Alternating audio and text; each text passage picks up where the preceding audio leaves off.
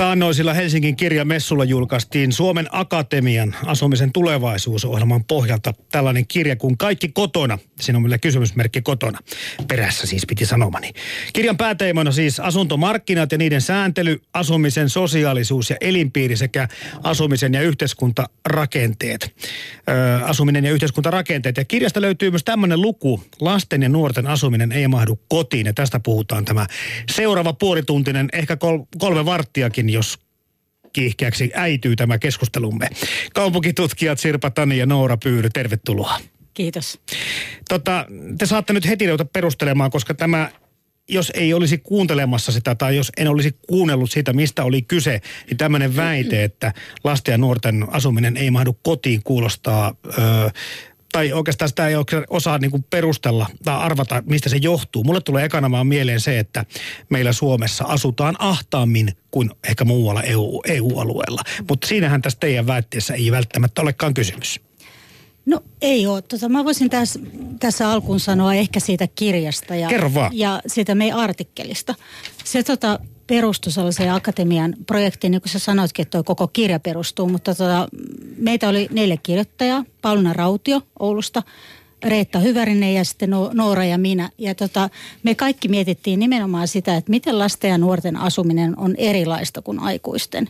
Ja se meidän pääväite on oikeastaan se, että ää, lapsille ja nuorille se asuminen ei tarkoita välttämättä asuntoa ja sitä, että kuka, kuka määrää, että minkälaista kodin seinien sisäpuolella on, vaan se asuminen on myös siinä kodin ulkopuolella ja se on tärkeää. Mm. Tota, niin, siis tämä elinpiiriajattelu tulee heti tähän mukaan. mutta, mutta jos me pysytellään vielä vähän aikaa äh, kotona, niin, niin mm, edelleenkin mä vielä mietin sitä, että missä kohtaa me olemme niin kuin menettäneet sen muistikuvan siitä, että asuminen on muutakin kuin se koti, koska tämä, kyllä se tuntuu tässä keski varassa keski kyllä, että se koti on se asumisen oikea muoto ja ainut ja oikea paikka. Menettääkö, menettääkö ihminen jollakin tavalla niin kuin kontaktinsa siihen omaan lapsuutensa, kun ei ajattele enää tällä tavalla? No mä en ehkä lähestyisi sitä tuosta näkökulmasta, mutta jos ajattelee lasten ja nuorten tarpeita niin kuin omaehtoiseen liikkumiseen ja siihen, että heillä on, niin, he ottavat vastuuta niin kuin omasta elämästään. Niin kuin pieni lapsi haluaa kulkea jo kouluun itekseen ja haluaa sitä vastuuta ja vähän seikkailuakin siihen elämään, niin meillä aikuisilla on kaikki nämä mahdollisuudet olemassa. Me voidaan mennä baariin milloin me halutaan, me voidaan tehdä mitä me tykätään tietyllä tapaa. Mm-hmm. Mutta kun se nuori kasvaa vähän isommaksi siihen teini-ikään, niin se tarve siihen omaan tilaan lisääntyy – ja tietyllä tapaa siellä kotona, vaikka siellä olisi se oma huone, niin se on kuitenkin aikuisten määräysvallan alla. Ja, ja nuori, nuori kaipaa sit sitä tilaa olla tavallaan vertaistensa kanssa omien asioidensa parissa. Siihen se liittyy. Sitten jos ajatellaan niin kuin yleensä, äh, sanotaan että koulujästä lähtien lasten ja nuorten arkeen, niin se on aika pitkälle niin kuin aikuisten ö, sanelemaa. Että jos ajatellaan päivää koulussa – niin se, se on niin kuin hyvin tiukkaan rakennettu. Siellä on ne tunnit ja välitunnit. Sitten on ne aika kotona, joka niin kuin rakentuu useimmiten aika paljon vanhempien suunnitelmien mukaan. Mm. Ja se, että miten lapset ja nuoret rakentaa sitä omaa arkea siinä välissä, niin se, se meitä kiinnostaa. No tämä oma huone, mä en osaa sanoa. Me sen verran olen huomannut näitä tutkimuksia, että Suomessa asutaan tosiaan vähän ahtaammin, mutta miten tärkeä asia, jos ollaan vielä kodin sisällä, neljänsenä sisällä, niin miten tärkeä se oma huone meille yleensäkään kellekin on? Kyllä mulle ainakin. niin aikuisilla. Jokaisella naisella pitää olla oma huone, oliko se Virginia Woolf, joka sanoi näin. Tuota, äm, kyllä se näkyy nuortenkin puheessa siitä, että ihan pelkästään se, että saa olla vaikka joku seinä, mitä saa itse sisustaa. Mm. Että saa laittaa siitä tilasta oman näköisensä, saa asustaa siellä sillä lailla, kun itsestä tuntuu. Se, se tavallaan se on sitä kodin tekemistä, se, että siitä tekee itsensä näköisen. Mm. Ja se ei välttämättä tarvitse tarkoittaa aina sitä, että, että oma, oma huone nimenomaan, mutta joku sellainen paikka, kohta, joko siellä kodin sisäpuolella tai jossain, josta voi itse määrätä ja jota voi suunnitella. Mä voisin ajatella, että joku pienten lasten majojen rakennus voisi olla jotain vastaavaa sellainen, että luodaan sellainen oma tila. Niin, onhan tämmöisiä tarinoita, missä, missä on niin kuin suurin piirtein seitsemän lapsinen perhe, 203, jossa elellyt elämänsä ja, ja aivan täyspäisiä aikuisia sittenkin perhelapsista on kasvanut. Eli suinkaan tätä omaa tilaa ei ihan siinä määrin kyllä kaikilla ole. Mutta tuohon mä sanoisin, että kyllä ö, siinä on tapahtunut muutosta, että lapsilla ja nuorilla se elinpiiri on kaventunut, se liikkumavapaus sitten siellä kodin ulkopuolella, että toi liittyy tämä meidän tutkimus mm. just siihen, että jos siellä on se seitsemän henkinen tai seitsemän lapsinen perhe, niin sitten ollaan lähetty sinne metsään tekemään niitä majoja tai jonnekin muualle seikkailemaan, että nykyään sen lisäksi, että on se koti ja koulu, missä aikataulutetaan se lasten arki, niin sitten on vielä aika paljon harrastuksia, että se niin kuin on pitkälti mietitty se lapsen arki aikuisten ehdolla tavallaan tapahtuvaksi. Tai vaikka se olisi sen lapsen ehdolla, niin se on mietitty etukäteen, että siihen jää niin kuin vähän sitä tilaa sille oman tilan rakentamiselle tavallaan sillä luovemmin. Ja tuohon ehkä liittyy myös se, että jos ajatellaan van, niin kuin mun vanhempien sukupolvia, esimerkiksi mun äidillä, äiti on kasvanut kymmenlapsisessa perheessä, pienessä, pienessä asunnossa, mutta siinä vaiheessa lasten vapaa-aika ei välttämättä ollut samalla tavalla kuin nyt, että lapset on pienestä asti pitäneet sisaruksistaan huolta tai, tai osallistuneet kodin töihin ja muihin töihin eri tavalla. Ja sitten se, mitä on tapahtunut sen pienen asunnon ulkopuolella, on ehkä ollut vähän vapaampaa ja lapset on pitäneet toisistansa enemmän huolta kuin nyt. Hmm. Toi, mitä Noora sanoi, niin on ihan totta, että sitten se kodin ulkopuolella oleva lasten liikkumavapauden rajoittaminen ehkä on tullut meille e-, enemmän ja enemmän niin kuin nykykeskustelussa mukaan, että lapsista pitää pitää hirveän paljon huolta, kun ne on kodin ulkopuolella. No auttaisiko asiaa yhtään, jos, jos lapsi tai nuori saisi enemmän vaikuttaa omaan asumiseensa neljän seinän sisällä? Onko se oikeastaan sitten niin kuin turhaa panostaa siihen, että joka tapauksessa pitää niin kuin päästä levittelemään siipiään tuonne kodin ulkopuolelle? No kyllä se varmaan on tärkeää, että sinne saa laittaa ne futisjulisteet niin kuin kuusivuotiaana sinne seinälle ja myöhemminkin sitten niin kuin uh, One Direction voi kurkistella sieltä. Kyllä se on tärkeää, mutta sen lisäksi niin kuin mun mielestä on tärkeää lähteä keskustelemaan varsinkin tässä tilanteessa siitä, siitä julkisesta tilasta siitä, että kenellä on oikeus näkyä siellä. Että että varsinkin tuommoisia lojuvia nuoria, nuorisojoukkoja, niin pidetään monesti häiritsevinä siellä julkisessa tilassa. Ja se on kuitenkin tärkeää, että siellä saadaan olla myös niiden kavereiden kanssa ja myös isossa lössissä, jota ei välttämättä voida tuoda sinne omaan huoneeseen. Ei siellä ole välttämättä edes tilaa tai kuka vanhempi sitä nyt sitten jaksaisi. Niin nyt kun mietitään sitä, että, että kun tekin tässä tekstissä ne kerrotte, että lasten ja nuorten näkökulma asumisesta tulee vahvimmin esille silloin, siinä kohtaa, kun vanhemmat valitsevat asualuetta. Sen päiväkotin, kodin tai koulun läheisyys voi olla tämmöinen vaikuttava tekijä.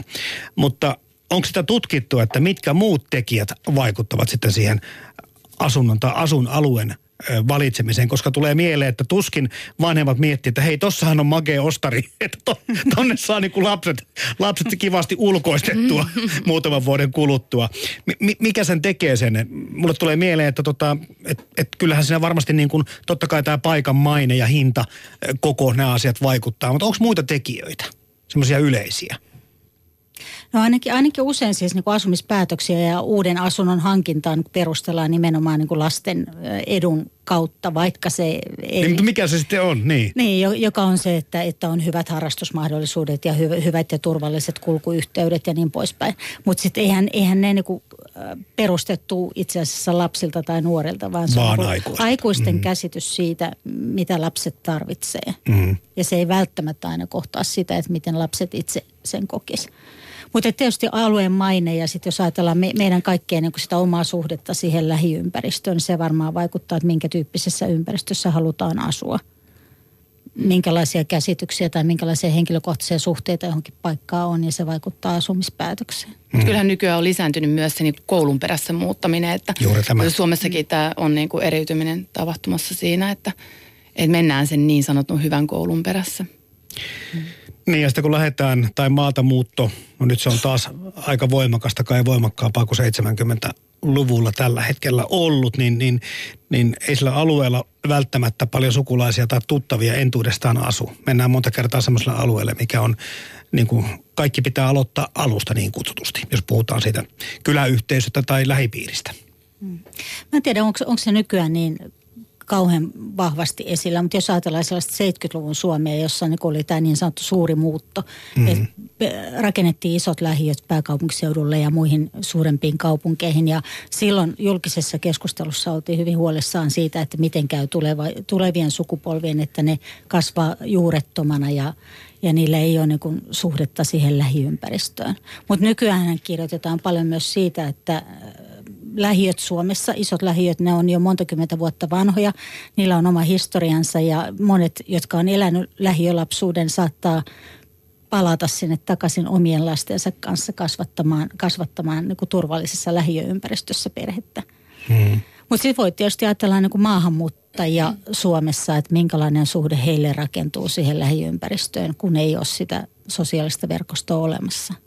Se on yksi iso kysymys mun mielestä. Niin, Sirpa Tani, sä oot tuota, niin, niin, tätä asiaa sitten henkilökohtaisestikin joutunut pohtimaan, kun kerran olet menossa paikkaan, mihin moni muu ei välttämättä haluaisi muuttaa. No siis, äh, mulla on tällainen omituinen suhde Pariisiin, Pariisin nimiseen kaupunkiin. Niin tota, äh, mä oon ollut siellä paljon ja joskus asunut opiskeluaikana yhden kesän ja sen jälkeen käynyt varmaan parikymmentä kertaa Pariisissa. Mä viime alkusyksystä päätin, että vuodenvaihteen jälkeen muutan pariksi kuukaudeksi Pariisiin kirjoittamaan ja mä oon vuokrannut sieltä asunnon. Okay. Ja tietysti se, mitä Pariisissa tapahtui nyt äh, toissa viikonloppuna, niin tota, on saanut mut ja monet muut tietysti pohtimaan sitä, sitä paikan turvallisuutta ja se, sitä, niin sitä fiilistä, mikä siellä on. Mä oon jutellut myös paikallisen jonkun kaupunkitutkijan kanssa, johon on tutustunut niin kuin sähköpostin kautta ja hän on niin kuin vahvasti sanonut sitä, että, että Pariisissa yhä edelleen täytyy ja kannattaa pitää huolta siitä nuorten mahdollisuudesta käyttää julkista tilaa ja olla niin kuin läsnä siellä kaupungissa. Niin, tätä Pariisin tilannetta on kyllä analysoitu hyvin monelta kantilta, mutta sinä taidat olla Serpa Tani ensimmäinen, joka niin kuin kaupunkitutkijana sitä asiaa voi avata hieman. Mit, mitä sä ajattelet siitä niin kuin itse siitä tilanteesta, mikä sillä on nyt eskaloitunut, mitä sillä on tapahtunut siitä, että miten niin kuin asiat on menneet tai pitäisi mennä? Mitä se, mitä se kaupunkitutkijalle tuo mieleen? Mä, no mun tausta on sellainen humanisti maantieteen tausta, joka tarkoittaa, että mä lähden monissa asioissa aika henkilökohtaisesti liikkeelle. Niin kuin äsken mä puhun omasta äidistäni, niin nyt mä niin mietin sitä omaa suhdetta siihen kaupunkiin. Mm. Se kaupunki merkitsee mulle jotain tärkeää. Ja, niin mun mielestä se, että että jos alkaa elää pelossa ja ajattelee se, että, että mä en voi enää koskaan mennä Pariisiin tai mä en voi niin kuin mennä konserttiin tai ehkä elokuvateatteriin tai en voi istua ravintolan terassilla, koska saattaa tapahtua jotain kauheita. Niin sitten tämä helposti tämä ajatus ja pelko laajenee niin kuin muihin kaupunkeihin ja muihin ympäristöihin. Ja se on mun mielestä sellainen maantieteelle Hille Koskela joskus kirjoittanut pelkokierteestä, että tällainen niin kuin ajatus mahdollisesta vaarasta lisää ihmisten pelkoa ja se lisää turvattomuutta ja se helposti aiheuttaa niin kuin lisää valvontaa, joka taas niin kuin pistää ihmisiä niin kuin tiukemmalle siihen – sellaiseen pelon kulttuuriin. Mm. Jotenkin omassa elämässä haluan vastustaa sitä. Me mennään kohta niin kuin tarkemmin tähän nuorten hengailuun tuolla Ostarella ja muualla, mutta, mutta vielä mä jäin miettimään sitä, että, että toi tapahtui Pariisissa tällä kertaa, mutta onhan näitä tämmöisiä tietynlaisia ö, ongelmia jo Ruotsissakin lähiöissä. Ja, ja ajattelevatko, kaupunki, ajattelevatko kaupunkitutkijat sitten, että siellä on mennyt joku asia niin kuin rakenteellisesti pieleen vai, vai johtuuko nämä tämmöiset asiat sitten ihan vaan niin kuin muista tekijöistä? Että kun maahanmuuttopolitiikka voi olla avointa tai ei ole avointa, vai miten paljon tällä yhdyskuntasuunnittelulla ja kaupunkisuunnittelulla voidaan tämmöisiä asioita edes ehkäistä? Onko nämä teillä ajatuksissa? Tämä on tietysti aika vaikea kysymys, mutta mulle tulee mieleen jotenkin se, että meidän kaupungit on suunniteltu aika pitkälti niin, että tai ne on aika funktionaalisia ja meillä on, meillä on erilaisia tiloja erilaisille ihmisille. Meillä on vanhuksille omat tilansa ja lapsille leikkipuistot ja nuorille skeittipuistot, nuorisotalot ja s- sitten siinä nyt tulee aika vähän kohtaamista erilaisuuden kanssa. Tulee aika vähän semmoisia spontaaneja kohtaamisia erilaisten ihmisten kanssa.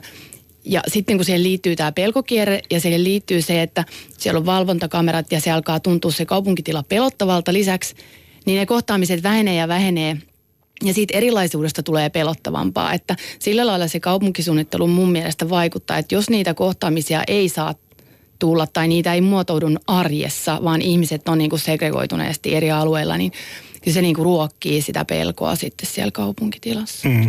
No mitäs... Ja nimenomaan se erilaisuuden pelko sitten helposti kasvaa, jos, jos arjessa ei kohdata erilaisia ihmisiä. Mm. Ja se voi olla tosiaan silleen, että jos ne nuoret on omassa karsinassa siellä skeittipuistossa tai nuorisotalossa ja ajatellaan, että heti kun ne menee sen skeittipuiston ulkopuolelle, ne on ehkä niin potentiaalinen uhka meille muille, jotka ei tiedetä, mitä ne tekee siellä. Ja sama pätee mun mielestä sit muuhun niin kaikenlaiseen erilaisuuteen. Mm. Semmoinen ideaali demokraattinen kaupunkitila olisi mun mielestä kuitenkin semmoinen, missä spontaaneja kohtaamisia ihmisten välillä voisi tapahtua. Tota, jos lähdetään tätä nyt purkamaan tätä asiaa, se, että lapsi ja nuori ei mahdu välttämättä kotiin, niin mitä kuuluu sen, mitä meidän ihmisten elinpiiriin normaalisti kuuluu, mitä siihen lasketaan kuuluvaksi? mikä on normaali elinpiiri. ja normaali ihminen. niin. Mutta jos, jos ajattelisi tälle maantieteen perustaustalta, niin tietysti, että, että ympäristö rakentuu rakennetusta ympäristöstä ja ehkä tällaista ei-rakennetusta ympäristöstä, johon kuuluu luonto ja, ja muut rakentamattomat ää, alueet. Ja se ei riitä, että meillä on vain se fyysinen rakennettu tai rakentamaton ympäristö, mutta siihen kuuluu oleellisesti sosiaalisen ympäristön asiat. Mm-hmm. Eli käytännössä ihmiset ja ihmisten välinen vuorovaikutus. Ja yhdessä nämä kaikki rakentaa sitä ihmisen elinpiiriä. Ja se kasvaa tietenkin, kun ihminen saa ikää koko ajan. Lapsikin alkaa pikkuhiljaa heti kun pääsee liikkeelle, niin tekee mieli kynnyksen yli livahtaa. Ja niin kuin sanoit, keskiässä sitten kaventuu siihen sohvalle. ja perin, perinteisesti jos ajattelee, niin silloin on ajateltiin, että pieni lapsi vaan saa niin kuin kokemusta sitten ihan lähiympäristöstä ja sitten niin kuin kouluopetuksen ja, ja niin kuin aikuisuuden kautta niin se laajenee sitä elinpiiriä, mutta nykyään maailma ei toimi niin, vaan ajatellaan, että aika pienetkin lapset, niin kun, no, ne katsoo telkkaria, ne, ne niin käyttää sujuvasti tabletteja ja, ja suhaa jossain verkoissa, niin tota, ei se mene niin, että e, mennään silleen pienestä kohti globaalia Kyllä. tajua, vaan kaikki nämä niin toimii yhdessä ja se on kanssa sellainen yksi asia, mitä aikuiset ei välttämättä hahmota, että miten se pienten lasten – maailma nykyään rakentuu. Niin, että se globaali on täällä ja tavallaan semmoisia sanojakaan kuin lokaali, globaali, mitä nyt maantieteessäkin on käytetty, niin oikeastaan voi käyttää enää nykyään, koska kaikki on jotenkin semmoisessa yhteisessä verkossa tai sotkussa. Mm. Mutta tässä jo aikaisemminkin Sirpatani viittasit siihen, että, että tota, tämmöinen rajoittaminen on, on tämän päivän trendi myöskin vanhemmuudessa. Eli me suojelemme lapsiamme aika paljon, eikä enemmän kuitenkin kuin ennen. Onko se, pitääkö se paikkaansa? Onko se, näkyykö se tutkimuksissa? Kyllä se näkyy.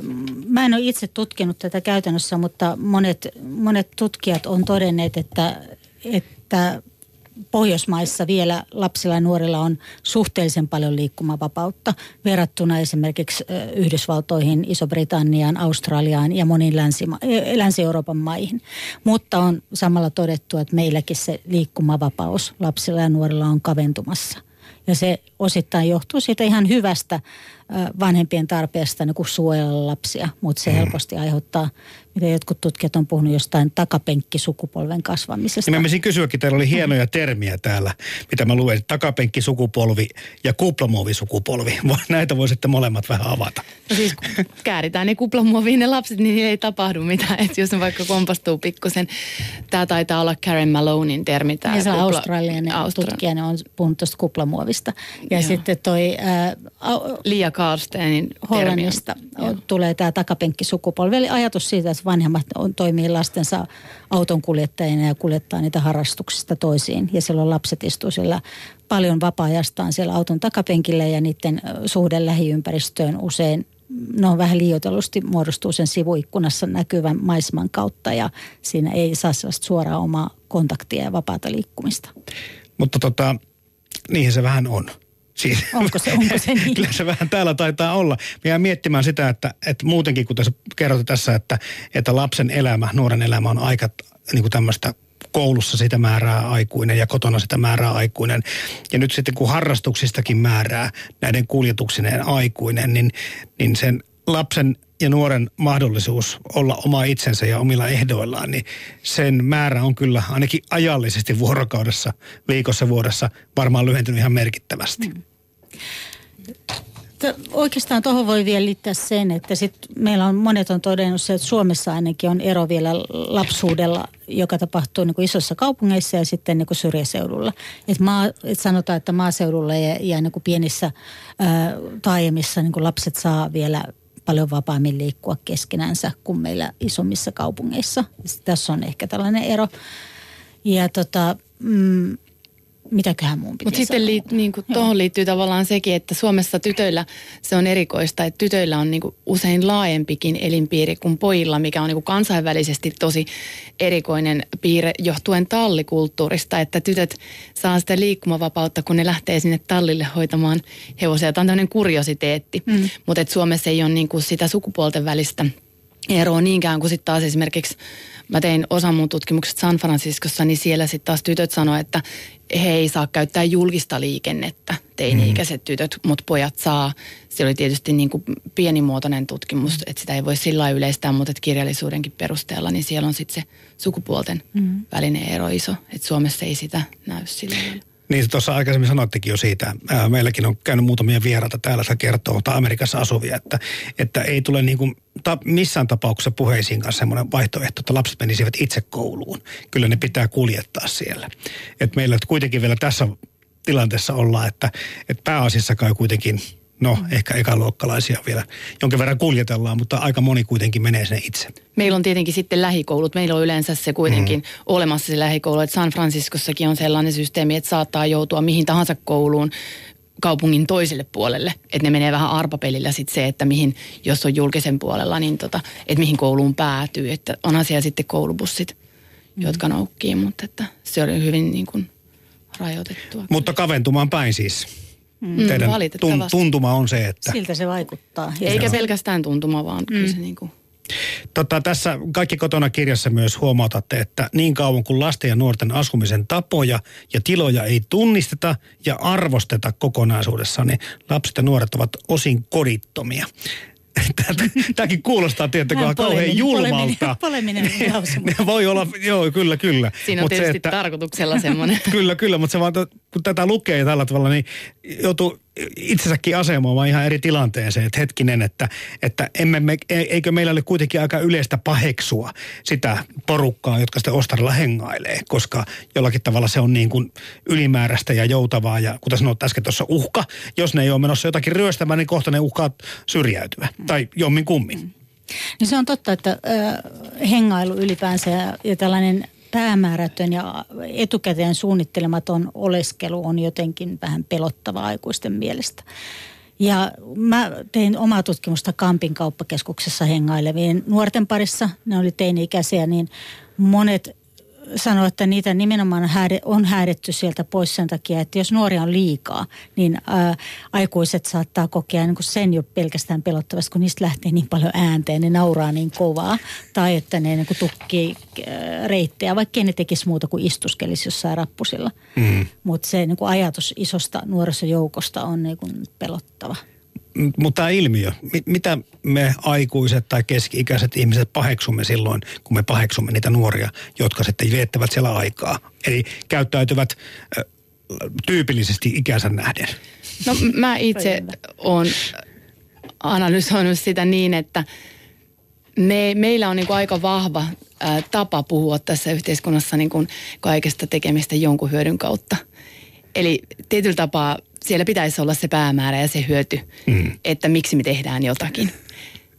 Se, se, se, on niin kuin, se näkyy meillä fitnesskulttuurissa, se näkyy meillä siinä, miten me puhutaan ruuasta nykyään. Musta on ihan hirveetä, jos puhutaan, että mulla on tosta toi proteiini ja mulla on tosta toi, no Se on ruokaa ja se on kaunista ja se on ihana, mutta että meillä on niin kuin, se on läp, mun mielestä läpivalastuna niin kuin meidän tavassa puhua elämästä, se hyöty ja se pää, niin kuin päämäärä ja se oma elämä projektina – oma elämä sellaisena jonkunlaisena suorituksena, mikä pitää niin kuin saada läpi hienolla tavalla. Mutta tähän meille koko ajan toitotetaan, että hy- hyvinvointiyhteiskunta on luotu sillä kovalla työnteolla. Täällä ei niin kuin joutojätkiä suvaita. Eikö tämä ole vähän tämmöinen suomalainen tapa ollut aina? Mm. Noora on kirjoittanut äh, jonkin verran niin kuin siitä leikistä ja leikin merkityksestä niin kuin kaupungissa myös niin kuin aikuisille. Että tavallaan mm-hmm. se leikkisä suhtautuminen siihen niin kuin omaan olemiseen ja ympäristön kanssa niin kuin vuorovaikutuksessa olemiseen se, se, on mielestäni oleellista ja se on myös haastaa tätä ajatusta siitä tehokkaasta yhteiskunnasta, jossa pitää vaan suorittaa ja tehdä vakavia asioita. Mutta jos me suhtauduttaisiin vähän niin kuin luovemmin ja leikkisemmin niin kuin siihen olemiseen, niin tota, mä luulen kanssa, että ne sosiaaliset kohtaamiset kaupungissa voisi tulla paljon antoisammaksi. Ja mä en tietenkään mene tässä väittämään, että ei ole sellaisia niin kuin sairauksia kuin masennus tai että ihmiset voi – aidosti pahasti, mutta meillä on myös tapana psykologisoida näitä ongelmia, mitä meidän yhteiskunnassa on, mutta että aika, aika vähän puhutaan myös siitä, että mitä siellä on niin kuin taustalla, että jos meillä on tällaisia tapoja puhua elämästä ja sitten jos mietitään sitä, että mikä on elämän tarkoitus tai että mikä, millä tavalla me voidaan vo, voida hyvin maailmassa, niin kyllä se semmoinen niin mielekkään suhteen luominen omaan elämään, omaan maailmaan, siihen missä ollaan. Se, että niin kuin sitä voi luoda sillä lailla leikkisesti ilman, että siinä on se meneminen sieltä Aasta B, ilman, että siinä on se hyötysuhde aina. Koska sehän välineellistää minkä tahansa, se välineellistää ihmissuhteen, kaupunkisuhteen, minkä tahansa siinä vaiheessa, kun siitä tulee väline. Että jos se kaupunki on vaan väline siihen, että mä liikun johonkin, tai jos toi ihminen on mulle, mä, mun pitää verkostoitua sen kanssa, koska se on väline mulle johonkin muuhun. Sehän on täysin niin kuin erilainen suhde maailmaan kuin se, että siinä olisi joku hauskuus tai ilo mukana. Nyt tässä Noora Pyyry, mulle tulee mieleen myöskin tämä, että, että kun sillä nuorisoa viettää aikaansa, niin me samalla tavalla myöskin näemme näitä maahanmuuttajia hengailemassa. Ei ole paljon muuta tekemistä ja, ja vähän samalla tavalla tulee sellainen mieleen, että hei, etteikö nyt keksi jotain niin kuin kehittävää ja järkevää ja toiminnallista tähän nyt, että siellä pitää niin kuin viettää aikaansa. Eikö Meistä on varmaan niin. aika harva on muuttanut toiseen maahan niin. ilman, ilman sitä kielitaitoa. Meillä aika harvalla varmaan on se kokemus, että mä oon ainoastaan muuttanut Jenkeihin ja se pelkästään on jo, se on niin kuin iso juttu, kun tulee toiseen ympäristöön, että, että siinä on tietysti monia, mä en ole maahanmuuttotutkija lähti sitä mm. niin kuin sillä lailla kommentoimaan, mutta että, että aika, meillä on aika kärkeviä mielipiteitä siitä, että miten tänne pitäisi heti sopeutua. Mm. Ehkä tuohon voisi liittyä vielä se, että, että Suomessa meillä on kuitenkin olemassa julkinen äh, tila mm. verrattuna moneen, moneen muuhun maahan paljon enemmän julkista tilaa, jossa ainakin periaatteessa pitäisi kaikkien olla mahdollista olla, jos ne toimii, toimii niin kuin ihan, ihan ok, että ne ei niin kuin riko mitään tai, tai sotke ympäristöä, niin sitten on aika vaikea mun mielestä aika syyllistää ihmisiä siitä, että jos ne oleskelee. Niin, mutta mun mielestä mä en tiedä kuinka paljon meillä on julkista tilaa sit, jos, siellä, jos se on niin, että siellä ei saisi näkyä. Tai sitten siihen, niin kuin, meillä on Narinkatori, mutta siellä on sitten niin kuin kaupalliset, siellä on erilaisia kaupallisia tapahtumia niin, keskellä sitä. Ja niin, on sit, niin kuin virallisesti julkista tilaa, mutta samalla mm. niitä niin kuin tiukennetaan ja säädellään eri tavalla ja myös sille sosiaalisella ulossulkemisella, että kuka on oikeasti tervetullut jonnekin ja kuka, ketä katsotaan karsasta. Kello on 11.30 meillä tällä vieraana siis kaupunkitutkijat Sirpa Tanni ja Noora Pyyr.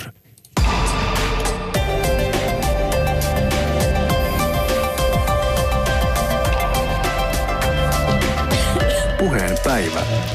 Yle Puhe tota, nyt kun puhutaan näistä tiloista ja, ja tässä tuli tuo vaikka Narinkkatori täällä Helsingissä tai mikä tahansa ostoskeskus, miten se sitten määräytyy? Minkälaisiin niin kuin, tiloihin nuoret hakeutuvat. Tässä kirjassa mainitsitte sen, että, että halutaan kyllä niin kuin pois vanhemman valvovan silmän alta, mutta kuitenkin sen paikan ja tilan pitää olla jollain tavalla julkinen ja turvallinen. Niin noin kuulostaa aika ehkä ristiriitaisilta pyrkimyksiltä, niin. että samaan aikaan halutaan pois vanhempien tai aikuisten katseen alta ja samalla mennään kauppakeskukseen, joka niin. on täynnä, täynnä, täynnä aikuisia. Mutta ehkä siinä on oleellista se, että että siellä ei olla kuitenkaan sen oman opettajan tai oman vanhempien valvovan mm. katseen alla, vaan pystytään olemaan niin kaupungilla kavereiden kanssa. Ja kauppakeskus on aika hyvä paikka mun mielestä, koska se on turvallinen ja siellä no Suomen olosuhteissa lämmin, jos saadaan tal- talviaikaa tai tätä aikaa vuodesta, niin mikä, mikä siinä edes periaatteessa kauppakeskuksessa voi olla kuluttamatta. Ei ole pakko ostaa ja sopata koko ajan, vaikka siellä olisikin. Hmm. Miten Suomessa sitten suhtaudutaan? Monta kertaa näkee kyllä vartija jututtamassa nuorisoa, että onko täällä nyt ihan pakko roikkua, mutta, mutta oikeushan tietysti julkisella tilassa on kenellä tahansa olla. Hmm. Suomessa kauppakeskusten edustajat, kauppakeskushallinto niin kun suhtautuu mun mielestä keskimäärin aika positiivisesti nuorten olemiseen siellä sellainen kuin Nuorten palvelu ry on tehnyt Suomessa ison kartoituksen eri kauppakeskuksissa ympäri maata ja mä oon Pauliina Lampelan kanssa kirjoittanut yhdessä juttua siitä. He myös niin mietti sitä, että miten vartijat suhtautuu nuoriin ja, ja erotteli erilaisia vartijatyyppejä. Ja sekin on totta, että helposti ajatellaan, että vartijat on jotenkin nuorten kanssa napit vastakkain, mutta on tärkeää huomata, että osa vartioista saattaa olla sellaisia, mutta iso osa suhtautuu nuoriin niin kuin ihan ymmärtäväisesti ja, ja niin kuin tavallaan pitää sitä tilannetta sille järkevissä määrin hallussa, mutta myös kommunikoiden nuorten kanssa sille suoraan. Mä oon tavallaan osittain samaa mieltä Sirpan kanssa tuosta, että että on ok, tai siis mun mielestä nuor, nuorilla pitää olla se oikeus olla siellä näkyvissä siellä kauppakeskuksessakin. Ja toki meillä on tämä ilmasto jota ei varmaan vielä nopeasti ainakaan mikään muuta. 50 vuotta, niin? Niin. niin tota, Milano ilmastossa. Mutta on se myös mun mielestä huolestuttavaa, että, että ne tilat, missä nuoret voi olla kavereiden kanssa niin sanotusti julkisessa tilassa on kaupallisia. Mm. Että vaikka siellä ei tarvitsisi kuluttaa ja vaikka monet nuoret on kuluttamatta, niin kyllä mun mielestä äm, nuortenkin puheesta kuuluu semmoinen ajatus siitä, että se oikeutetaan se oleminen sillä, että on ainakin ehkä potentiaalinen tuleva kuluttaja. Ja sitten niin kuin, vaikka ei olisikaan, niin kyllähän ne tilat vaikuttaa ihmisiin tosi paljon. Se mainonta vaikuttaa, se ylipäänsä vaikuttaa, se kulttuuri, meistähän tulee, me ollaan kulttuuriemme kasvatteja. Jos se kulttuuri on kaupallinen kulttuuri, niin tokihan se vaikuttaa siihen, millaisia nuoria meillä kasvaa. Et missä se on se julkinen tila, mikä ei olisi kaupallista. Mm. Mikä, mikä se voisi olla, että mä jään miettiä sitä, että onko sulla joku ajatus? Mun mielestä on Jos jännä. Jos pelkästään katu, katu on julkinen tila niin, ehkä. Katu on, mutta mun mielestä on jännä, että meillä, kun meillä on tämmöinen ilmasto, niin meillä on aika vähän sellaista julkista tilaa, mikä esimerkiksi olisi katettua, jossa niin kuin vaikka nuoret sais tai kuka tahansa voisi tuunata sitä tilaa, ottaa osaa sen tilan rakentamiseen, sellaista tilaa, missä ihmiset voi kohdata, joka ei olisi kauppakeskus tai joka ei olisi niin kuin johonkin kaupalliseen toimintaan tähtävä. Ja tässä niin kuin tulee se tavallaan se, se ajatus siitä, että jossain Kreikassa on agoralla tavattu ja tehty poliittisia päätöksiä, koska ihmiset on kohdannut, ne oli silloin miehiä, mutta, mm-hmm. mutta siis mun mielestä se, ne kaupalliset tilat ei voi korvata mm. sitä. Toisaalta on meillä esimerkiksi kirjastoja ja tämän tyyppisiä tiloja, jotka ei ole kaupallisia, jotka on nykyään aika erilaisia kuin kirjastot mun lapsuudessa. Kirjastoissa saa pitää ääntä ja kirjastossa voi niin kuin On ja ne on mahtavia ja tosi tärkeitä. Mutta se tuunaaminen on tietysti sellainen asia, mitä ei välttämättä kirjastossa aina pysty Mä puhun tekemään. täysillä kirjastojen puolesta. Siis Joo. mun on todella tärkeitä ja keskustakirjastosta tulee. Joo, tilat, jotka... mutta juuri, että näiden tilojen yhteyteen voi tulla sit muuta sellaista toimintaa ja se on hieno kehitys mun mielestä. Joo. Näistä kaup- kaupallisista tiloista tuli mieleen myöskin se, että ihan liikkeet, jos puhutaan vaikka kahviloista tai ravintoloista, niin kovin mielellään ota asiakkaita, jotka eivät vaikka maksa. Tai että pitäisi käyttää vessaa, niin Suomessa on vähän semmoinen kulttuuri, että maksa tai osta tai ei ole asiaa täällä ollakaan. Eli, eli mm. paljonko jää sitä niitä vaihtoehtoja. Ja se on täysin ymmärrettävää mm. kaupallisesta näkökulmasta. Kyllä, kyllä. Joo. No jos näitä tiloja sitten pääsee tuunaamaan, niin, niin silloin kun jossakin aina tulee julkisuudessa tämmöinen keissi esille, niin se on niin, että joku skeittaja mestari on saanut sitten suunnitella rampit johonkin skeittipuistoon jollekin asuinalueelle. Ja nyt sitten mietitään, että no hei, tuossahan tuo on, että nyt vaan kaikki sinne ja olkaa tyytyväisiä. Ja nyt olette kerrankin saaneet vaikuttaa asumiseenne ja elinpiiriinne. Mutta, mutta Miten tämä nyt me, menee, on, meneekö se nyt ihan näin? Mun mielestä on tosi hieno asia, mutta tietenkään kaikki ei skeittaa. Niin. Et se, et se on niin kuin yhden porukan juttu. Et sit eri, mutta mun mielestä tämmöiset tilat on tosi hyviä ja lisää sellaista. Mm. Mutta lisää nuoret mukaan siihen jo, jo silloin niin kuin ihan alkuvaiheessa, ei silleen, että aikuiset päättää, että tänne te saatte laittaa skeittipuiston, vaan jo aikaisemmin nuoret mukaan siihen yhdessä miettimään mm. sitä, että mitä, mitä siellä voi olla siellä kaupungissa. Tuosta skeittämistä mulle tuli mieleen se, että mitä muut tutkijat maailmalla on puhunut skeittipuistojen rakentamisesta on se, että, että skeittikulttuurissa sanotaan, että skeittipuistot on tärkeitä ja mm-hmm. se on tärkeää, että nuoret niin, pääsee itse, niin. itse suunnittelemaan niitä, mutta sen kulttuurin sisälläkin, että se ei tarkoita sitä, että äh, skeittäjät ajattelisivat, että nyt meillä on puisto, me mennään sinne, vaan että skeittikulttuuriin kuuluu ihan yhtä oleellisesti se niin kuin kadulla skeittaaminen julkisessa tilassa. Mä oon itse tutkinut parkkuurin harrastajia, jotka puhuu samalla tavalla, että kun Suomeen rakentti ensimmäinen parkkurpuisto Jyväskylään ja sen jälkeen paljon muualle, niin tota, että se on hyvä asia ja parkkuurin harrastajat oli suunnittelemassa puistoa, mutta se ei tarkoita sitä, että siirryttäisiin pelkästään parkkurpuistoihin edelleenkin tästä omaehtoisuudesta tässä on puhe, eli aikuiset pyrkivät määräämään tässäkin kohtaa, missä kohti se nuori voi sitä vapaa-aikansa viettää tai yleensäkin sitä asumistilaa laajentaa. Ja nyt sitten te peräänkuulutatte selvästikin sitä, että, että meidän ei pitäisi puuttua vaan pitäisi antaa asioita mennä omilla painollaan. Tavallaan me varmaan molemmat toivotaan hauskempaa kaupunkia. Mä mietin tuota parkuuria, mitä Sirpa on tutkinut, kun mulla on kaksi pientä lasta, jotka hyppii aitojen yli ja ja käyttää sitä kaupunkitilaa tosi luovasti. Niin sitten mä oon itsekin ruvennut vähän loikkimaan siellä kaupungilla enemmän. Ja se saa huomaamaan kaupungista pieniä asioita, kiinnittämään huomiota siihen elinympäristöön eri lailla. Ja mun mielestä se luo sitä niin kuin mielekästä suhdetta. Siitä tulee siitä arjesta hauskempaa. Usein on tosi pieniä juttuja, ihan ohikiitäviä, mitä me ei monesti huomatakaan, mitkä loppujen lopuksi rakentaa meidän elämästä mielekästä. Ja se on, niin kuin, se on varmaan se, mitä Sirpakin tuossa puhuu, että, että se on tärkeää, että se kaupunkitila on sillä lailla avoin, että siellä voisi vähän leikkiä. Mm. Eikä me varmaan kumpikaan tarkoiteta sitä, että että annetaan niin lasten ja nuorten kasvaa kokonaan pellossa ja ettei aikuisten tarvitsisi välittää niistä. Totta kai tarvii, mutta se, että tämä joustavampi suhtautuminen siihen, niin sen kuunteleminen, että mitä lapset ja nuoret, niin miten ne näkee maailman ja miten, mm. mitä ne arvostaa, niin se on mun mielestä tärkeää. Mitä niitä konkreettisia muita asioita? Tässä puhuttiin just siitä, että skeittipuistot hyvä, parkourpuisto hyvä, mutta ne ei saa olla ainoita paikkoja, eikä ne olekaan ainoita paikkoja. M- miten muuten tämä, tämä suhtautuminen tuli tuossa totta kai, että avoimin mieli, mutta miten lapset ja nuoret voitaisiin ottaa, osallistuttaa sitä enemmän?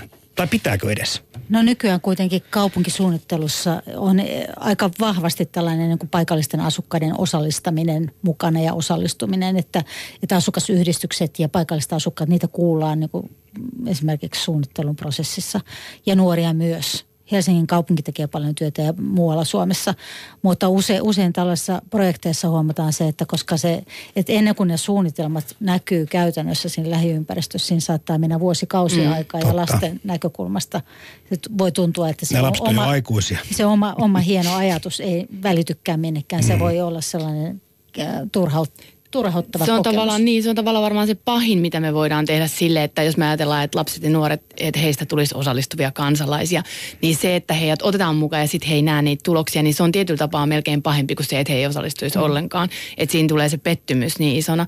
Mutta mä mietin, että se, mitä me just tuossa kirja-artikkelissakin painotetaan, on se, että meidän pitäisi huomioida enemmän jo niitä olemassa olevia osallistumisen tapoja. Et mä näkisin sen, että siellä kaupungilla hengaillaan tai tai ö, leikitään tai parkuurataan, niin se on jo osallistumista. Se on tosi tärkeää osallistumista siihen urbaaniin elämään. Sitten mä mietin pienen lapsen niin kuin näkökulmasta, kun mulla on itsellä niitä, niin kaiken maailman ryteiköt ja semmoiset niin ei, ei niin suunnitellut kaupunkitilat on tosi tärkeitä. Ne, mihin voi laittaa sen majan tai voi mennä tekemään jotain uutta. Tietyllä tapaa se tuunaamisajatus mm. niin kuin liittyy tähän myös, että kaikki ei olisi ihan niin valmiiksi suunniteltu. No minkälaisia tulevaisuuden visioita teillä asian suhteen on? Näettekö te, että tilanne muuttuu? Säilyykö ryteiköt vai käykö niin, että Töölönlahti ja kaikki kohta on täynnä erinäköistä pytinkiä ja, ja meillä on tämmöinen niin hyvin järjestelmällinen ja rajattu puistoalue tuossa keskellä Helsinkiä? Vai, vai käykö niin, että, että tämmöisiä asioita otetaan ottaa huomioon? No yksi asia, mistä me ollaan alettu Nooren kanssa viime aikoina puhua ja, ja yritetään kirjoittaa myös ja ollaan puhuttu kansainvälisestikin se, että meillä on niin Pohjoismaissa niin olemassa tällainen jokamiehen oikeus käsite, joka lähtee siitä ajatuksesta, että ihmisellä on oikeus mennä, mennä joku luontoon tai to, yksityisen omistamaan metsään esimerkiksi keräämään sieniä ja marjoja ilman maanomistajan lupaa. Me ollaan kääntää tätä ajatusta, että entäs sitten, jos voitaisiin ajatella taas joka miehen oikeustyyppistä tai joka, joka naisenkin oikeustyyppistä ajattelua kaupunkiympäristössä. Ja että me ei otettaisi sitä niin kuin ehkä sellaista länsimaista ja amerikkalaista keskustelua niin vahvasti tällaista julkisen kaupunkitilan kaventumisesta meille ja nieltäisi sitä, vaan ajatella, että meillä on tämä vapaus, niin jos me sovellettaisikin sitä entistä vahvemmin kaupunkiympäristöön.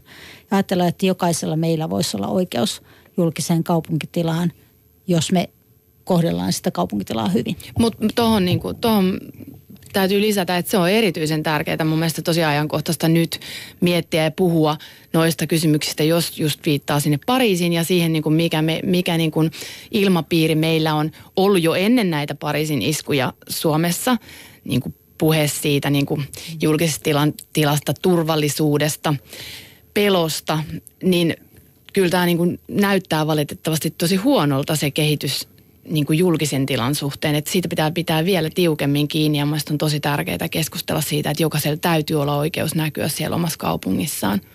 Ihan jokaisella ihmisillä, se on se koditon tai nuori tai ihan kuka tahansa, että se, se on niin kuin kuuluu ihmisoikeuksiin. Nämä urbaanit joka mies tai joka naisoikeudet kuulostaa tosi kivalta mun korvaan. Tota, ja tämä leikkimisaspekti myöskin aikuisilla. Mitä te nyt viimeiset kysymykset teille Sirpa, Tanja Noora Pyyry tähän loppuun. Mitä te toivoisitte itse? Mikä olisi semmoista niin kuin kaupunkikulttuuria, mitä te haluaisitte vaikka nyt sitten seuraavaksi vallottaa tai tähän keskuutemme niin, että se kaikkien oloa kenties tai ainakin osan jengistä oloa parantaisi? Lisää bubeja. Kahviloita. Ei, avointa ei, tilaa, istutuksia.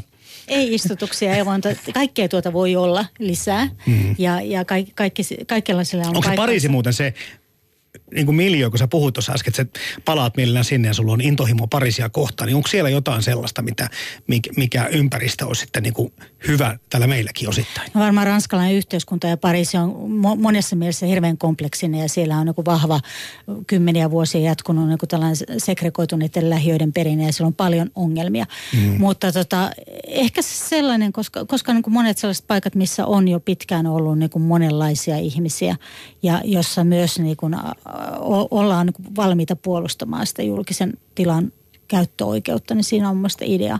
Ja mun paikallinen äh, kaupunkitutkija kollega siellä Pariisissa niin kun kirjoitti viime viikolla sähköpostin, jossa, jossa hän sanoi, niin että, että Pariisissa ei kannata ihmisten niin tosiaan luovuttaa tässä vaiheessa, vaan pitää pitää huolta siitä oikeudesta käyttää sitä kaupunkia yhä edelleen elämässä ja arjessaan. Mm. Ja siitä mä haluaisin jotenkin pitää meillekin huolta. Meillä on oikeus olla tuolla neljän seinän ulkopuolellakin tavallaan sama fiilis mulla on, että minkä takia mä rakastuin San Franciscoon, vaikka siellä se niin kuin ajatus julkisesta tilasta on varmaan erilainen, mutta osittain ilmaston, osittain aika paljon kulttuurin takia, niin ihmiset kohtaa toisiaan. Siellä on paljon ihmisiä, jotka on tullut eri puolilta maailmaa. Siellä on kolmasosa ihmisistä aasialaisia. Siellä on ruokakulttuuri tosi rikas. Mutta ihmiset myös juttelee ja moikkailee, että ehkä mä toivoisin sitäkin vähän tästä synkkyydessä suomalaisilta. Ja mä luulen, että se, että me saadaan kohdata toisiamme, niin ruokkii. Että se on myös semmoinen positiivinen kierre. Että moikkaillaan. Näitä urbaania jokanaisoikeuksia odotellessa. Kiitoksia kaupunkitutkijat Sirpa Tani ja Noora Pyyry. Kiitos. Kiitos.